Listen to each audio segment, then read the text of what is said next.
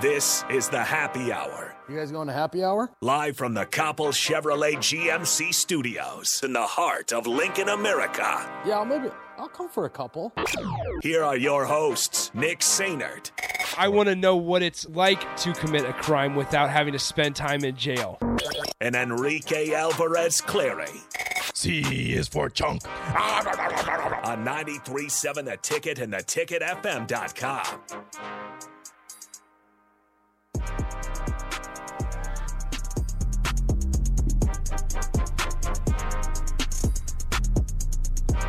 Good afternoon. Happy Friday, folks. This is the Happy Hour. We've made it to the end of the week, almost, wherever you are. If you're listening on the F M dial, online, on our app. If you don't have the app, you might as well just download it already, because we're gonna we're gonna have opportunities to win some awesome prizes here in the near future. And D P's talked about that as well. Thank you for joining me today. I am your host, Nick Sainert. Rico is out today. Unfortunately, he has some uh, birthday stuff going on this weekend, so he had to dip out a little bit early. So that's all right. I'll be hanging out with you guys for the hour. D P will, will join me towards the end of the show. We'll dive into some things as well. As always, four oh two, four six four, five six eight five, the Honda Lincoln Hotline, the Sartre-Hayman Text Line. Both those are open for you all show long, as well as on the Sartre-Hayman Jewelers video stream, Facebook, Twitch, and YouTube. Let me know what you're thinking, how you're spending your bye week. Um, we've made it through a week of talking about Husker football when it was not necessarily fun to talk about Husker football. And I, I like I'll I'll be the first to admit, and you guys kind of know this, is is I'm still kind of new at, at and and learning at this whole doing a radio show every day thing, and. and trying to figure out ways to keep the spirits up when um, it's it's tough, because Nebraska football is three and five, and obviously that's the main driver here. And and you guys know that I'm a big baseball guy, and I love talking about baseball and everything else as well. But like I said, Husker football is the main driver, and it, and it kind of always will be. And so when you're uh, talking about a team that's three and five and and year four with a coach that hasn't really shown a ton of progress, It, it gets tough to to continue talking about um, how how to stay positive with this team, and and I hope that you guys have have stuck through with us through the whole week. And then next week we get to look forward to Purdue, which this weekend in college football is not, and we're going to talk about this a little bit, it's not that great of a college football weekend. There's some cooler games like helmet games in terms of, you know, U S C and Notre Dame, I suppose, and then even. Um, there's like Clemson, Pittsburgh. That's an interesting one. And in that game, it's kind of funny. Pittsburgh's the ranked team. They're ranked twenty-third in the country, while Clemson is is out, um, out of the top twenty-five, I should say, at four and two. And and it's going to be interesting down the road here to see how things come out with uh, with Coach Sweeney out there in Clemson. Uh, I don't think he necessarily leaves, but it's uh, getting interesting with uh, them not they're not doing as well as Clemson's used to performing, I should say. And so we'll we'll talk about that a little bit. That's probably the game I'm most interested about or interested in, because you have a quarterback in D J Uiagalelei who, coming into the season, I thought he was going to be a Heisman contender, and I was wrong about that. Clemson's struggling to score the ball. I think they're they're only averaging around twenty points on offense all season, and that's not even going to get it done in the A C C. And Clemson's defense is not what it's usually. And so it's it's interesting to see how, how things kind of shift. So send in your thoughts, what you're doing this weekend, any thoughts on this previous week, on Nebraska football in general. We're going to talk about some hot seat stuff. I want to talk about some assistant coaches as well. We'll dive into that here towards the middle parts of the show. Um, but you can send in your thoughts about anything. As always, once again, four six four, five six eight five here on a Friday. Once again, before we get rolling here into the bulk of the show, remind you guys, stop by the Upside Bar and Lounge on twenty-seventh and Pine Lake for their official launch party.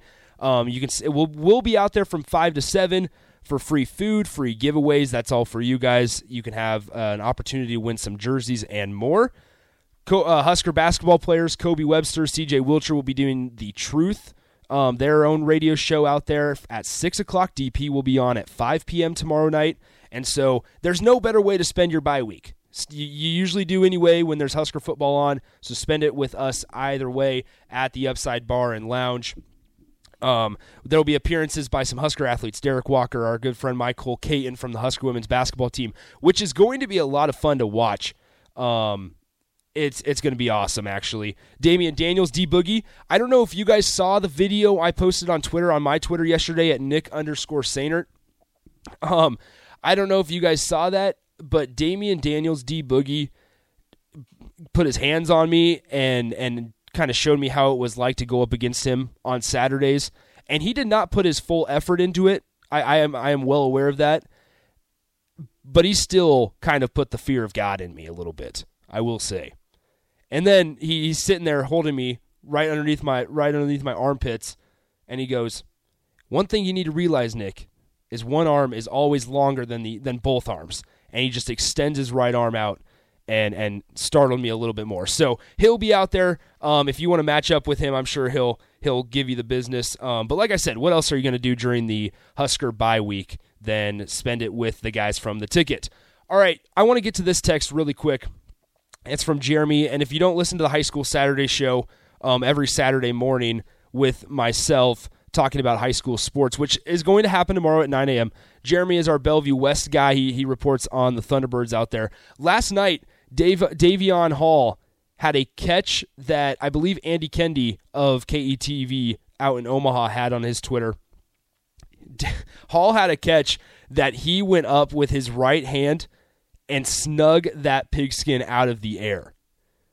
It, it was unbelievable. It, the the hand, I, I don't know what was on this gloves, if there was anything on the glove. It was fantastic. If you have not seen it, um, you, you need to go check that out on Twitter. Once again, that's Davon Hall from Bellevue West last night. All right, so a little bit of a rundown of how we're going to do things um, to, to kind of start off a Friday.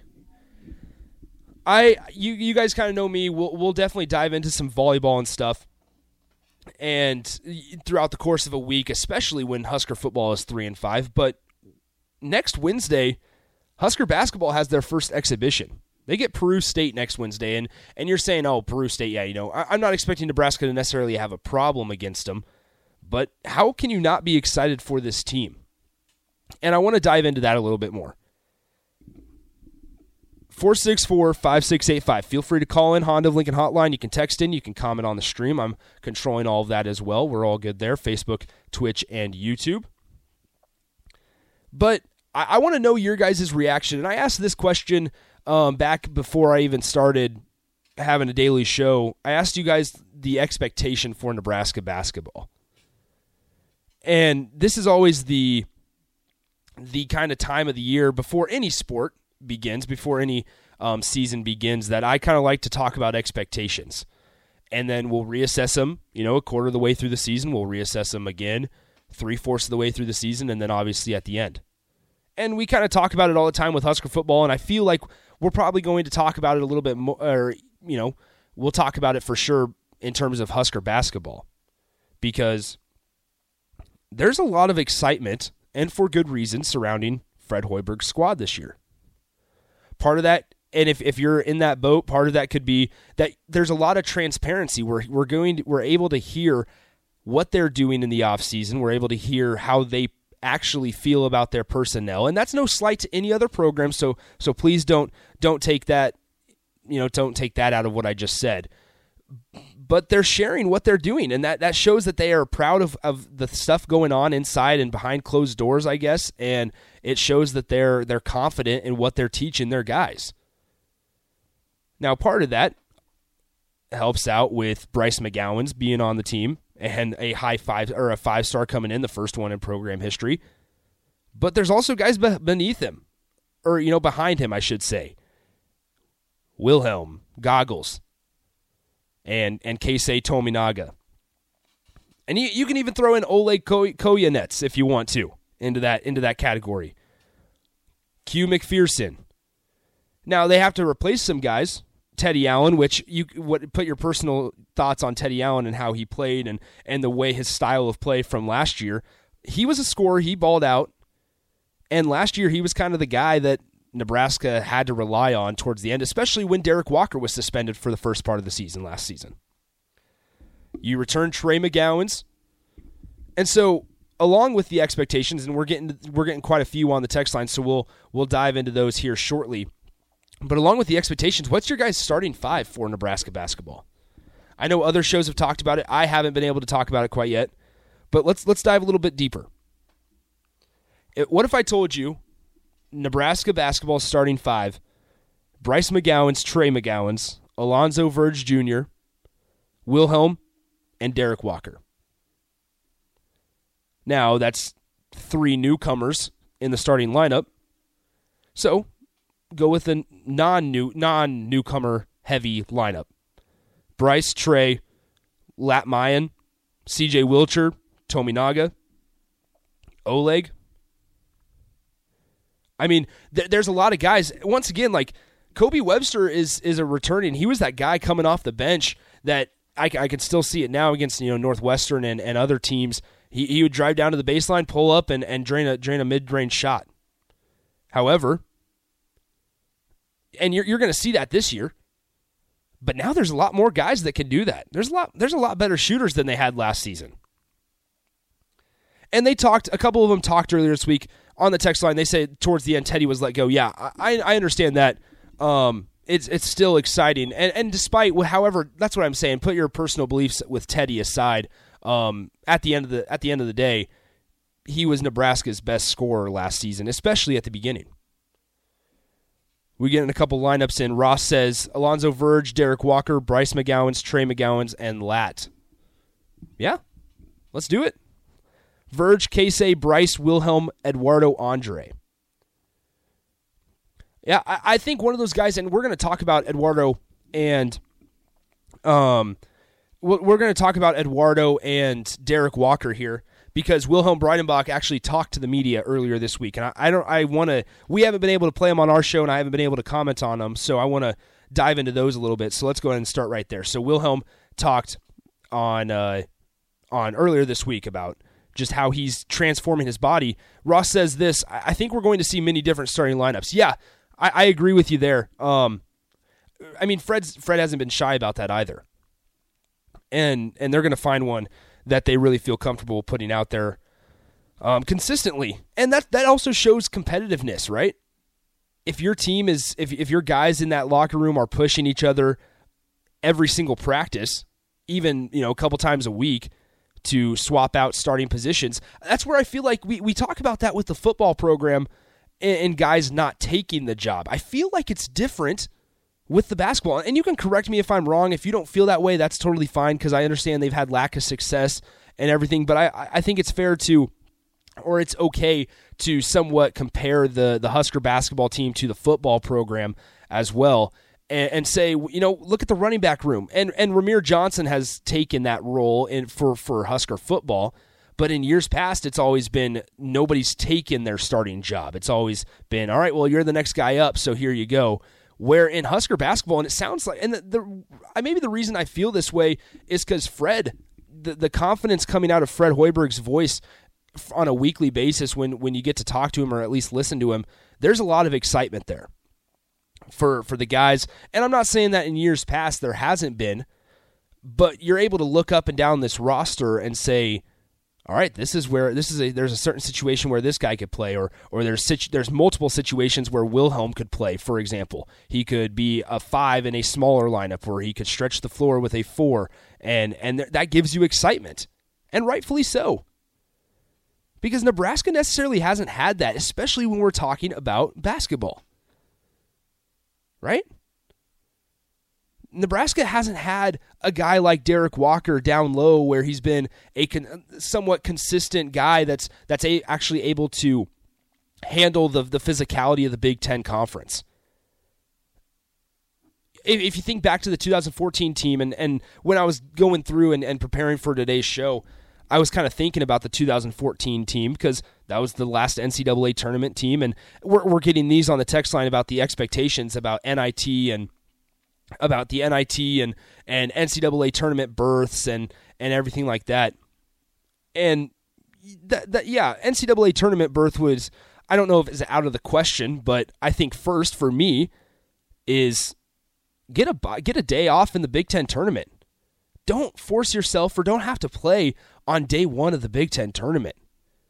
because in recent years they've had to play, and then you're standing there and saying, well, these are these, there's a couple winnable games right out of the gate here if it's Penn State and then it's Rutgers or something like that. But it's just the physicality and the, the brutality of the Big Ten Conference when you're talking about men's basketball is is just second to none. And it's hard to, to have to play three, four days in a row against the top conference in basketball, even though they didn't really perform that well last March Madness. But it's still tough to tough to have to come out of four straight days of playing Big Ten basketball and put a quality product on there, on the floor. All right, let's get to some of these bites from Wilhelm Breidenbach. Breidenbach, excuse me. Um, he was asked about, and, and we've talked about this a little bit. Uh, when you're, if you don't pay attention to Husker basketball, or you pay any attention to Husker basketball, you know that the last couple of years have have included guys leaving before they can get substantial amount of experience at this level. Cam Mack comes to mind. We talked about Teddy Allen already. I, I mentioned that Derek Walker is is now a guy. Even Eduardo Andre, even though Eduardo needed to change his body and and just get some experience under his belt at the at the Big Ten level last season. But Derek Walker is now a guy that's, you know, he he's, he spent time at Tennessee. He spent time now here at Nebraska a couple years, had some playing time, played big minutes down the road last season. Those are now guys that Nebraska, in terms of experience and knowledge, they haven't had. And, and quality players. Let's throw that one in there. Extremely talented players being able to teach younger guys the ropes of the Big Ten Conference. I think I don't I don't want to overlook that thing either, that part. That these guys have the experience, especially Derek Walker. Eduardo Andre is expecting to have a have a busy season, I think. And so Wilhelm was actually asked about the impact that that Derek Walker and even Eduardo Andre, who's a little younger than Derek, has had on him so far since he's been in Lincoln. Yeah, I mean, he's he's definitely has a lot of knowledge, him and Eduardo, obviously, having been here for A, a, a lot longer than I have. They're, they have a lot of a lot of knowledge. So I've, I I just listen to them about whatever they, they have to say, and they've definitely given me a lot of lot of advice so far. So that's Wilhelm Breidenbach on Derek Walker and and Eduardo Andre even. And we get this off the text line. Derek Walker's a little undersized for a Big Ten center. Yeah, he, he's no Kofi Coburn, but I still I still trust Derek Walker down low quite a bit, actually. And and one big storyline over the season when looking specifically at, at Wilhelm is that he grew a couple more inches. He even talked about it here on, on one of our shows here on The Ticket when he was in here. Um, Wilhelm, like I said, is that guy that if they want to play play him down low in a smaller lineup, he believes. Not not not necessarily that we, we're going to jump to conclusions and say that he's going to be an all Big Ten, you know, post guy or anything like that, because that'd be facetious to expect of him in, in year one. But he believes that he'll actually be able to handle that physicality. And that's one of those things that Fred Hoiberg and his guys are going to have to learn and, and experiment with. And that's why, that's where they're going to be able to try out against Peru State. And yes, Peru State's no Ohio State. However, they're still going to be able to see how he's able to handle and how he's able to move down low, um, being one of those guys that can stretch the floor and shoot from the perimeter and, and stuff like that. There's, there's opportunities there for um, Wilhelm.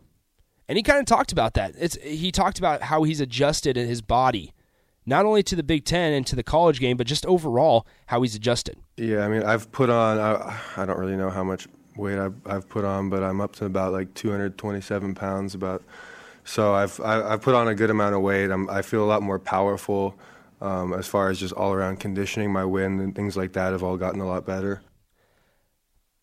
Here's another one from from Wilhelm about how he's translated to the, the college game.